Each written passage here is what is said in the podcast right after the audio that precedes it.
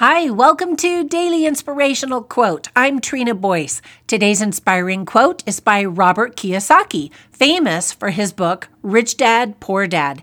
He stated, quote, "It's not how much money you make, but how much money you keep, how hard it works for you, and how many generations you keep it for." End quote. When I turned 16 years old, I got my first real job. I rode my bike to my job at a French pastry shop. Mmm, it was a delicious job. when I got my first paycheck, I couldn't believe how rich I was, and I went out and bought presents for all of my family. I was so excited. Although my parents were pleased with my enthusiastic generosity, they wanted me to save money for the future, which of course seemed like a million years away from me at the time. According to a recent study by Northwestern Mutual, one in three Americans has less than $5,000 saved for retirement.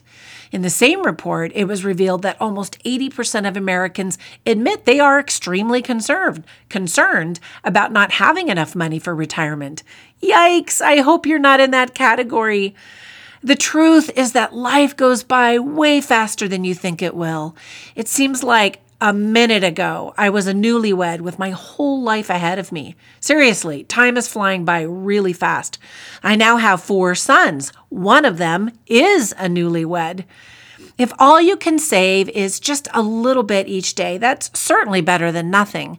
Life is expensive, and you really need to prepare for the future when you're old and need to pay for medication or even a caregiver.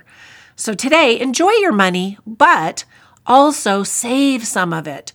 Robert Kiyosaki reminded us it's not how much money you make, but how much money you keep, how hard it works for you, and how many generations you keep it for.